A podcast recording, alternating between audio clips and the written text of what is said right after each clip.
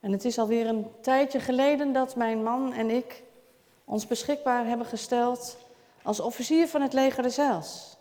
En als je dan aangenomen wordt en start met die opleiding, dan krijgt het cursusjaar waarin je start vanuit het internationaal hoofdkwartier een naam mee.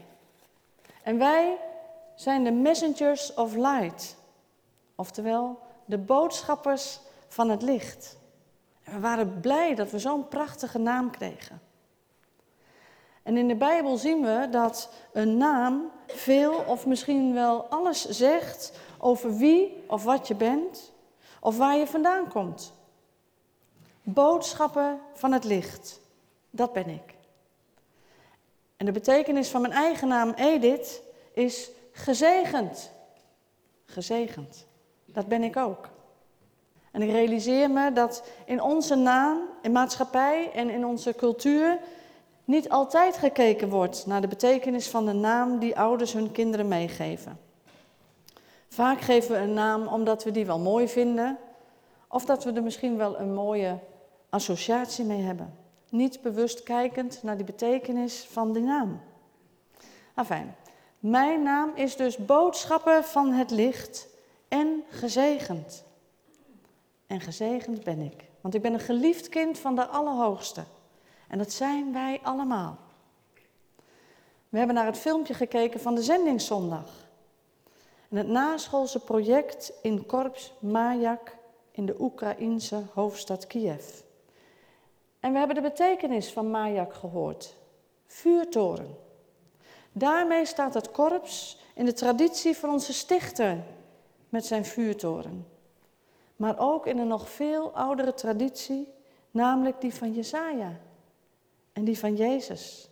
Zoals blijkt uit die twee schriftgedeelten, die Bijbelgedeelten die we vanmorgen met elkaar hebben gelezen over het licht dat gebracht moet worden in een donkere wereld.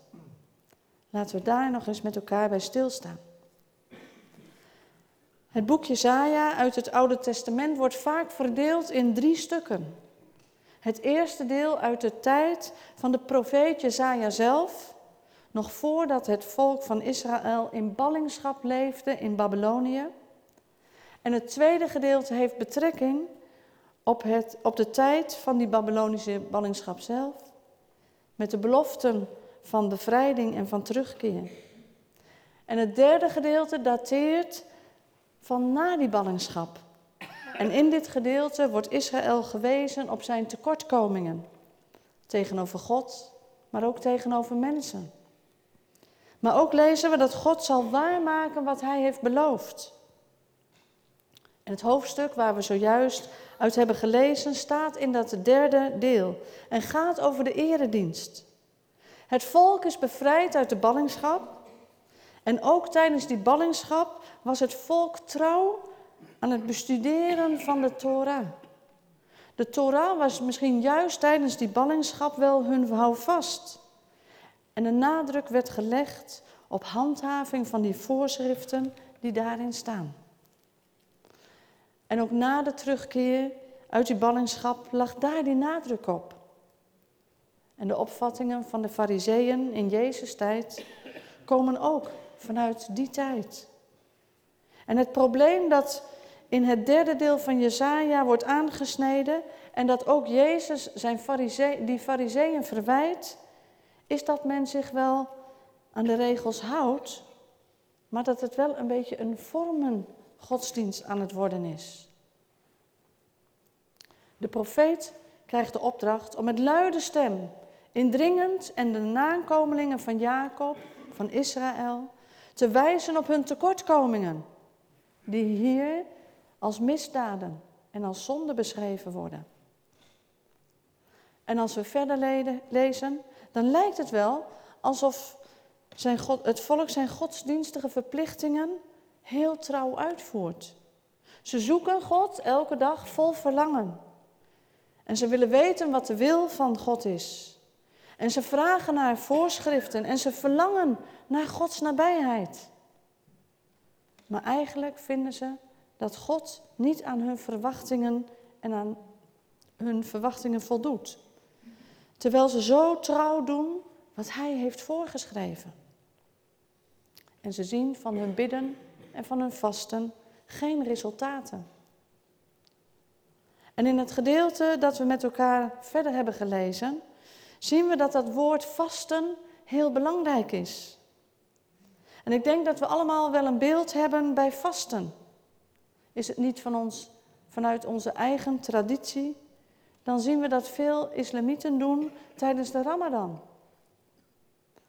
En Dr. Martin Lloyd Jones, een Brits theoloog, zegt over dat vasten het volgende. Vasten in de ware zin van het woord is niet alleen een kwestie van eten en drinken. Vasten betekent eigenlijk het zich onthouden van alles wat op zich geoorloofd is, maar waar men voor een geestelijk doel van afziet. Vasten is niet alleen maar minder of niets eten, maar het is een levenshouding met veel meer aspecten. En het Joodse volk leefde volgens de regels in de Torah. En wanneer er gevast moest worden, dat vinden we in het boek Leviticus. Hoewel er later ook nog andere dagen van de week als vaste dagen werden aangewezen. Wat God door zijn profeet Jezaja aangeeft, is dan dat men, dan men misschien wel niet eet, maar dat het gedrag wat daarbij getoond wordt niet past bij de dingen die men voor God doet. Zo gaat men gewoon door met handel drijven. En erger is het misschien nog dat arbeiders worden afgebeuld. Het werkvolk krijgt geen vrij om die vaste dagen te vieren. En ook wordt er geconstateerd dat er constant ruzies zijn en vechtpartijen. En zou dit zijn hoe de Heer het vasten heeft bedoeld? Zelfs als men bidt en vast en zich, zich daarmee dus houdt aan de leefregels, zoals die beschreven staan in de Torah? In het volgende gedeelte, vanaf het zesde vers, geeft de Heer aan wat hij verwacht van het vasten van zijn volk. En het begint met een serie handelingen die vrijheid geven, losmaken, ontbinden, bevrijden en breken. Vasten krijgt hier een hele andere inhoud. Het gaat erom hoe men met die ander omgaat. Dit is het vasten van het hart. En dan wordt overgegaan naar wat vasten nog meer inhoudt. Je brood delen met de hongerigen. Onderdak bieden aan armen zonder huis. Iemand kleden die naakt rondloopt. En je bekommeren om je medemensen.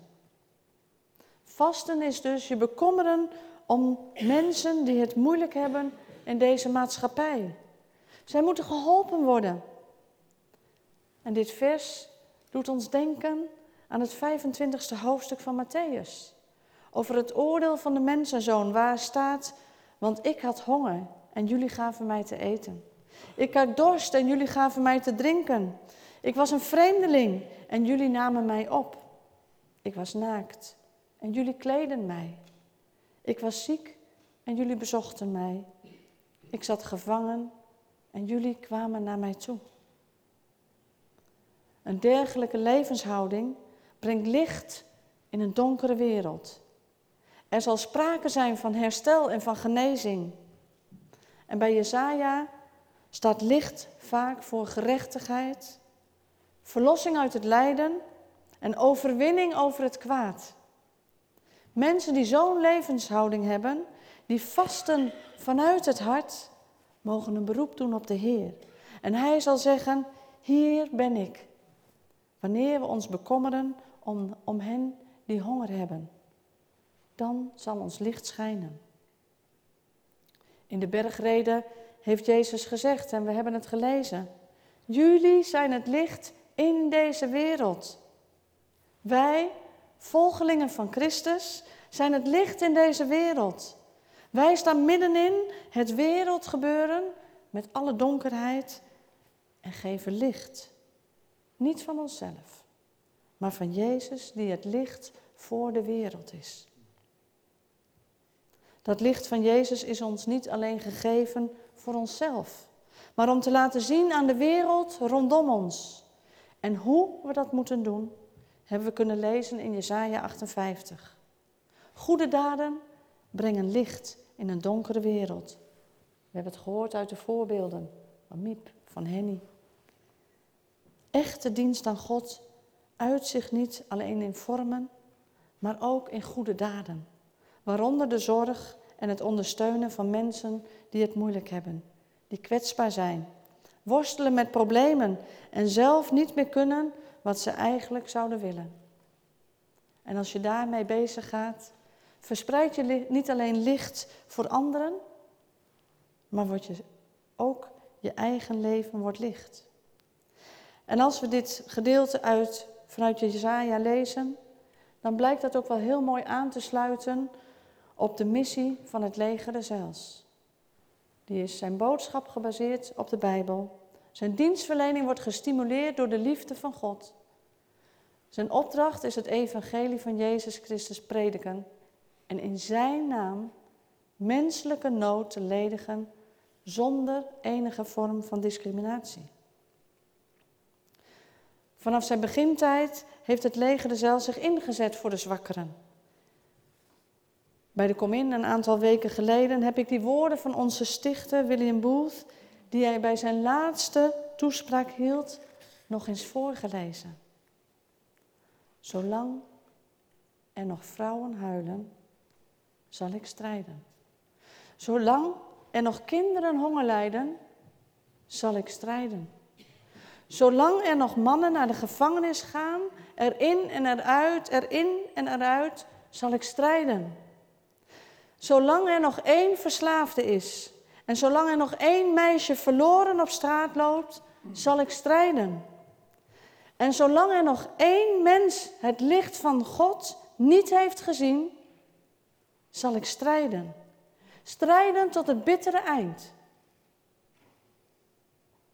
Elke keer ben ik enorm onder de indruk van deze krachtige woorden en krachtige boodschap en missie van onze stichter. Zolang er nog één mens is dat het licht van God niet heeft gezien, zal ik strijden.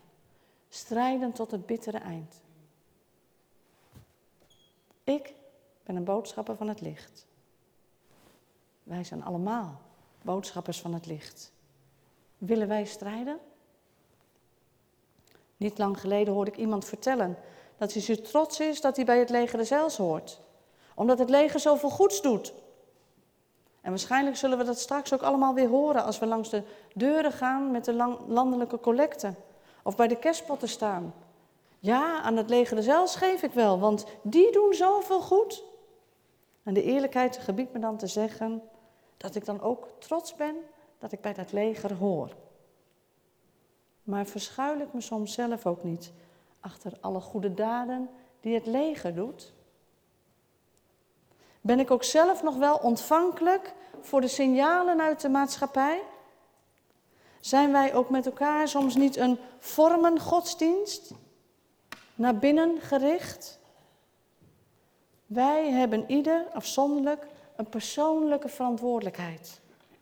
Wij zijn het licht in deze wereld en wij kunnen het licht verspreiden door ons te bekommeren om hen die het minder hebben.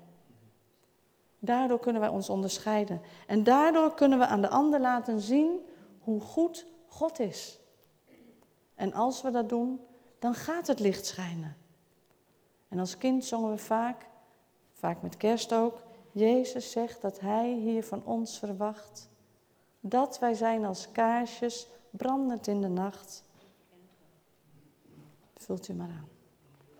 Wij hebben gelezen, jullie zijn het licht in deze wereld. En al die ogenschijnlijk kleine lichtjes van hen die zich niet alleen houden aan die godsdienstige gebruiken, maar ook omzien naar de mensen in het donker, maken samen één groot licht. Een vuurtoren de vuurtoren zoals William Booth die zag. De vuurtoren van Korps Majak. De problemen waar de kinderen van de doelgroep van Korps Majak mee te maken hebben, zijn groot. En we mogen trots zijn op wat het leger zelfs daar ook doet in Kiev. Maar dan komt de vraag: Wat doen wij ermee? Natuurlijk kunnen we ervoor bidden. Maar Jesaja 58 maakt ons duidelijk dat we er daarmee niet zijn.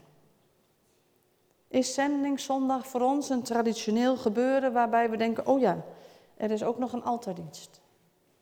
Of willen we bewust meewerken aan die bevrijding, aan die veiligheid, aan voedsel geven aan de hongerigen en kleding voor wie het koud heeft, aan zorg en aan onderwijs, plezier en aan blijdschap? En terwijl we zo meteen gaan luisteren naar een muziekstuk, Candle of the Lord, licht van de Heer, worden we in de gelegenheid gesteld om naar voren te komen. En uw bijdrage in een envelop of een machtigingskaart of misschien contant als een toewijding in deze schaal hiervoor neer te leggen op de heiligingstafel. En misschien zegt u, ik heb er vandaag geen rekening mee gehouden. Dat kan. Dan kunt u altijd op een later moment ook nog een bijdrage leveren aan het zendingsproject van deze zondag voor Korps Majak in Kiev, Oekraïne. Amen.